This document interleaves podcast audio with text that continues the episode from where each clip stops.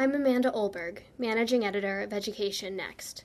We invite you to join this week's Education Next podcast, available online Wednesday morning each week at educationnext.org.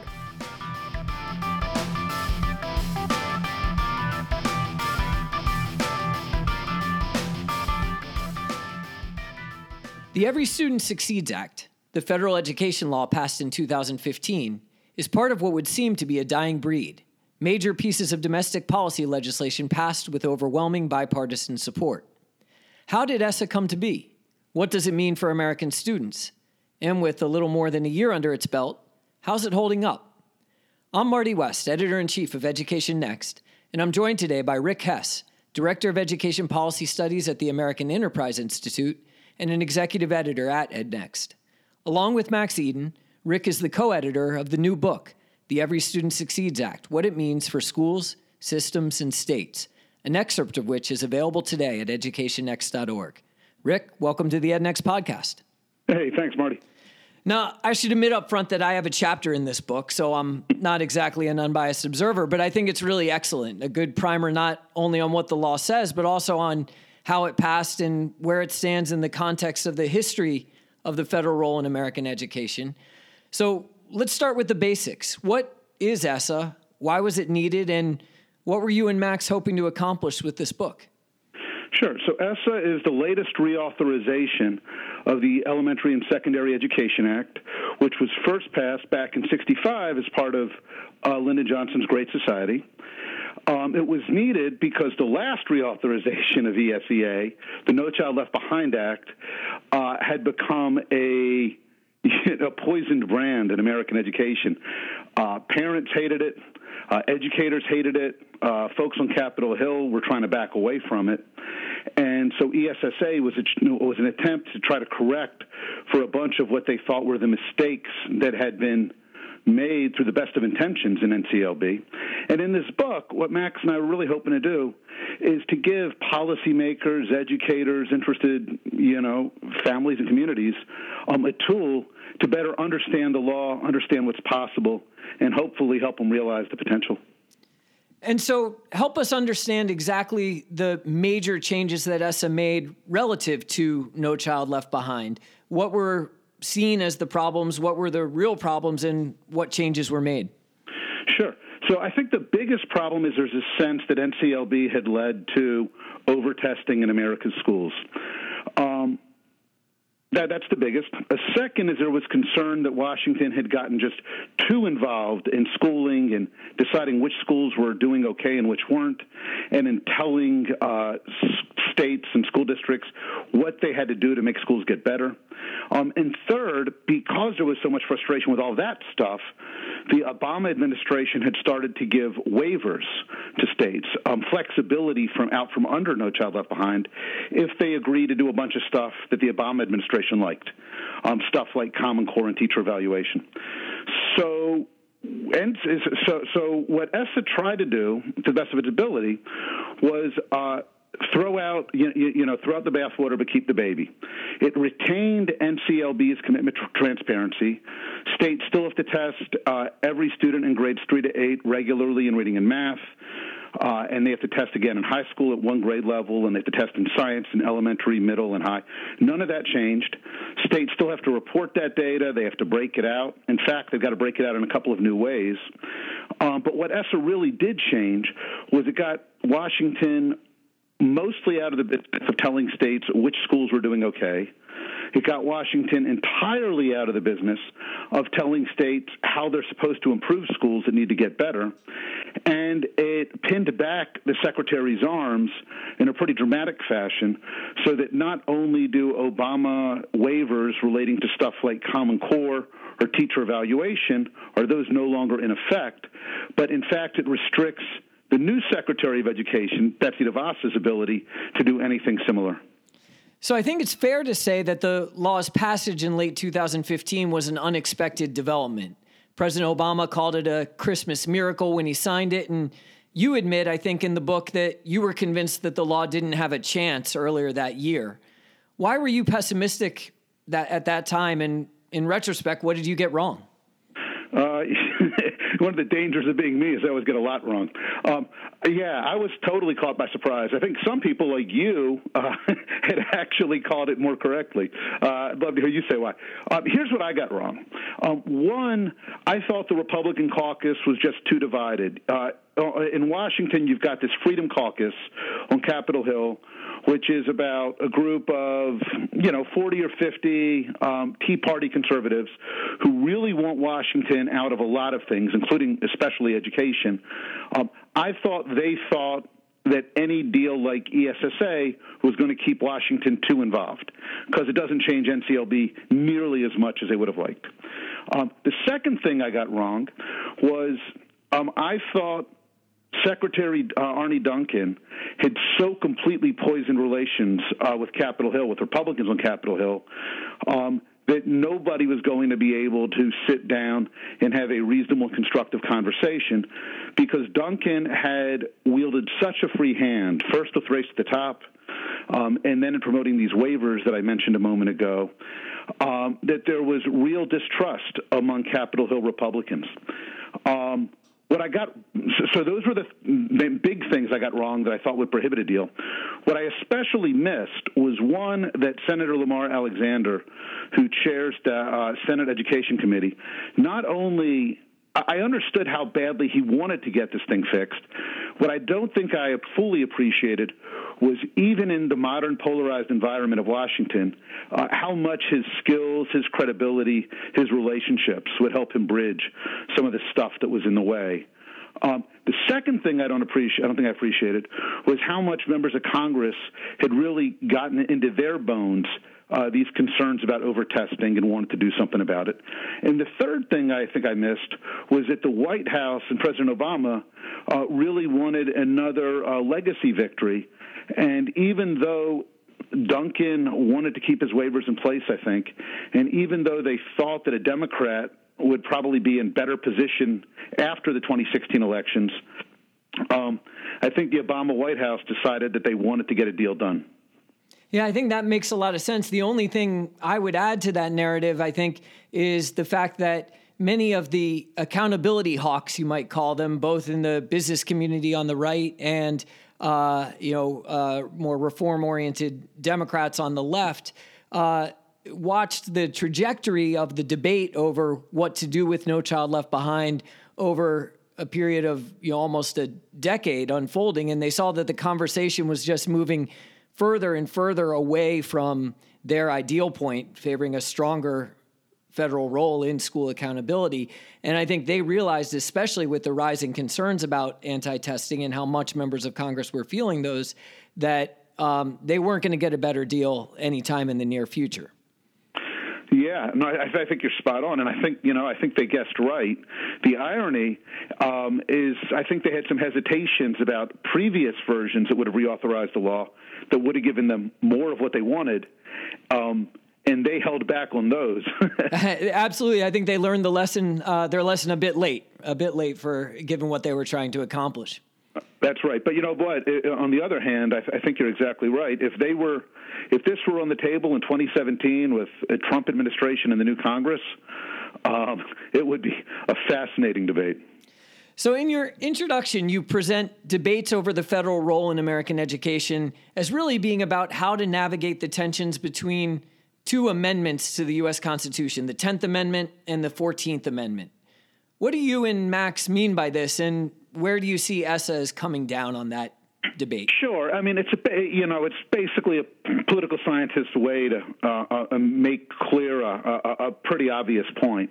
The 10th Amendment, as listeners will remember, is the one that reserves authorities not expressly given to Washington to the states. The 14th Amendment, of course, is one of the Civil War amendments, which ensures equal opportunity, promises equal opportunity for all Americans. The 10th Amendment intuition is really, look, education is fundamentally such a child-centered activity, right? Obvious. It's so human, it's so grounded in families and communities, that there's just a lot of justifiable skepticism that complicated rules made in Washington are the best way to make sure kids are well served.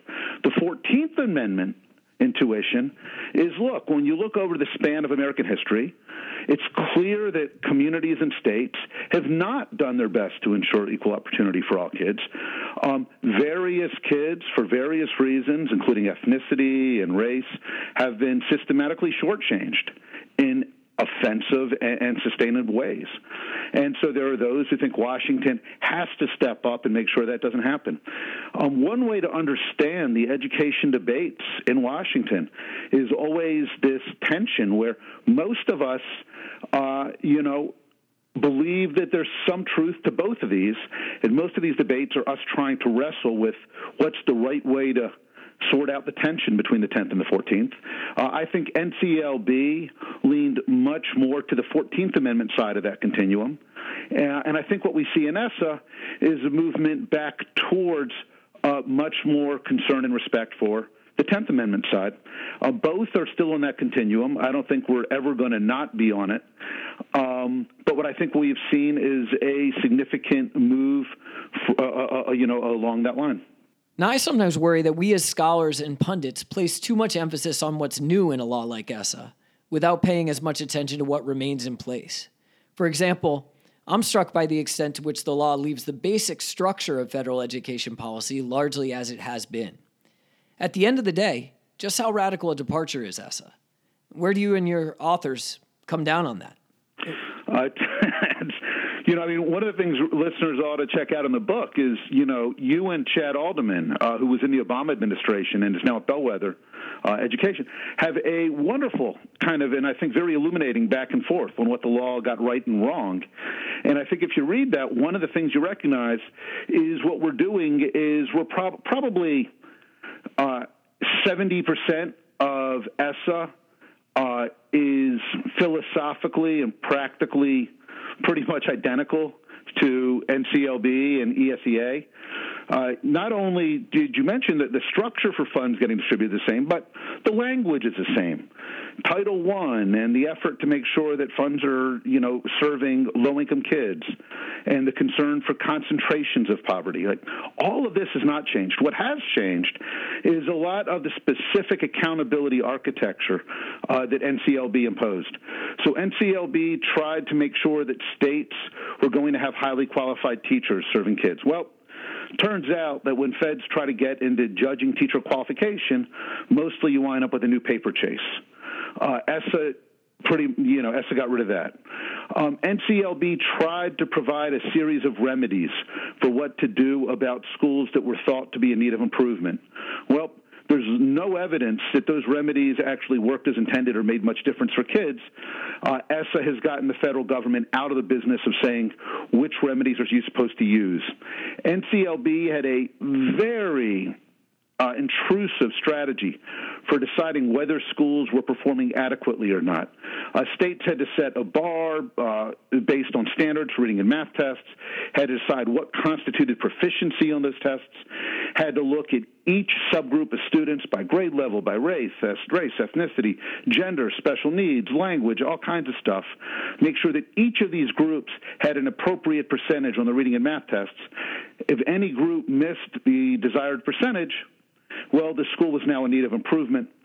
ESSA has gotten Washington out of that business and given states only some broad guidelines about how to decide whether or not schools are performing adequately. But the idea that states have to test every child in targeted grades regularly, the idea that states have to report that data, the idea that states actually have to break it out in new ways, say for homeless children or children in military families, the idea that states have to actually add another indicator of performance, all of that retains and in some cases even modestly builds upon NCLB.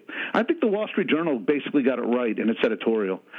They said this has been the biggest rollback, certainly in education and arguably in domestic policy, we saw in a couple decades, but rolling it back pretty much gets us back to where we were in the middle of the Clinton years, which is hardly a radical assault on Washington's role in American life. And again, it leaves the basic structure of federal education policy, which has big implications for actually how state education policy is organized as well, in place. You don't see, for example, a shift You could imagine a very different approach to allocating federal aid for education that relies much more on competitive grants, perhaps performance-based funding to states.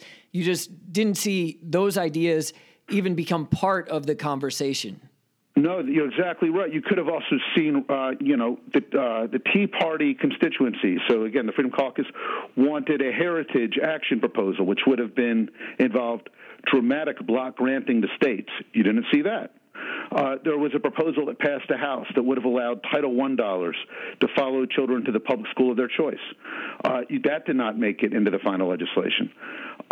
In fact, for folks who follow this long enough, guys like you and me, if you think back to what Bill Clinton proposed in his 94 proposal to reauthorize ESEA, he wanted to test kids once in elementary school, once in middle school, once in high school, and report those scores, and that was considered too radical a step at the time.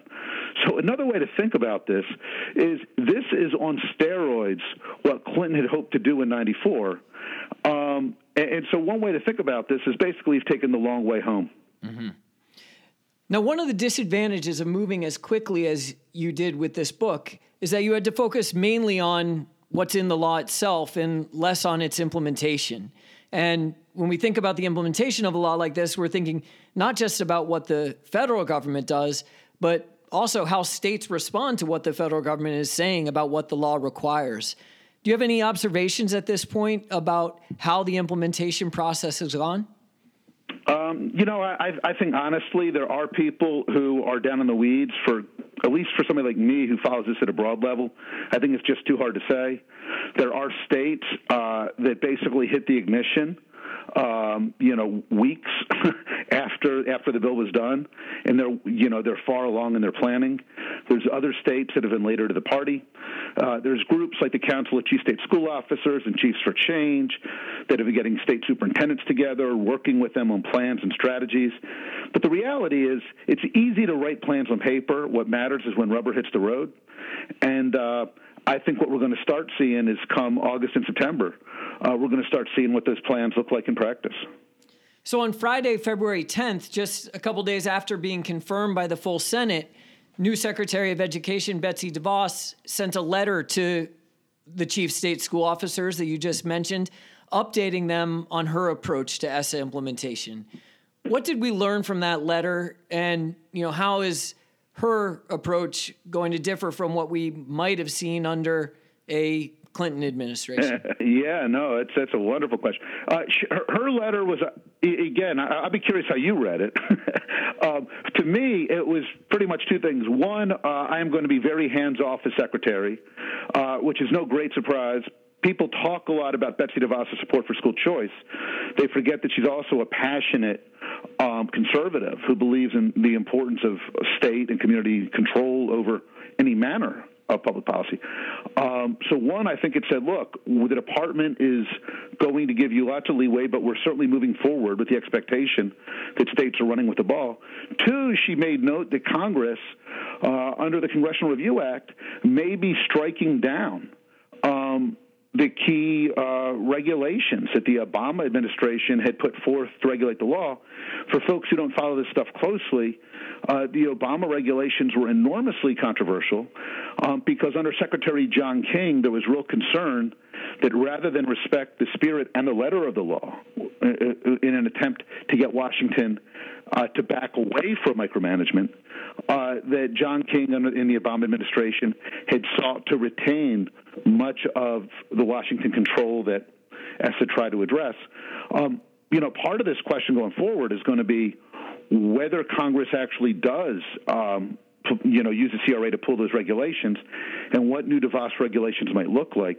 Under a Clinton administration, given how close Hillary Clinton was with both teacher unions and given how much the teacher unions had grown concerned about Washington's role, it's actually an open question whether the guidance would have looked a whole lot different. I mean, Marty, what's your take on this? What was your reaction when you read it? Well, what I saw above all was an attempt to provide clarity and certainty for states that they could continue with their planning process, which I thought was extraordinarily important. There had been a lot of speculation about what we'd see under the new administration, and of course, a lot of uncertainty about what Congress was maybe in the midst of doing. The House has already voted to rescind the Obama administration's accountability regulations, and it may be that the Senate will follow through. And so states that are already deeply engaged in the planning process, guided largely by those regulations that the Obama administration promulgated, as well as by sort of a template that the department had developed for states to use, needed to know whether they should continue going down this path, whether the deadlines would change. And so I think she was saying, look, I don't know exactly what Congress is going to do, but here's what you can expect. You're still writing for the same deadlines. We are going to take a look at that template that you've been using, and we're going to make sure that it doesn't ask you to give us one piece of information that we're not required to get from you under the federal law, but that the work you're doing now will not be wasted and you should continue moving forward. So I felt actually that something like that was essential for states to have certainty and for DeVos to be able to send a message that she's getting up to speed on the details of federal education policy, and she recognizes that she's charged with doing more than promote school choice, but also to oversee the implementation of this new law.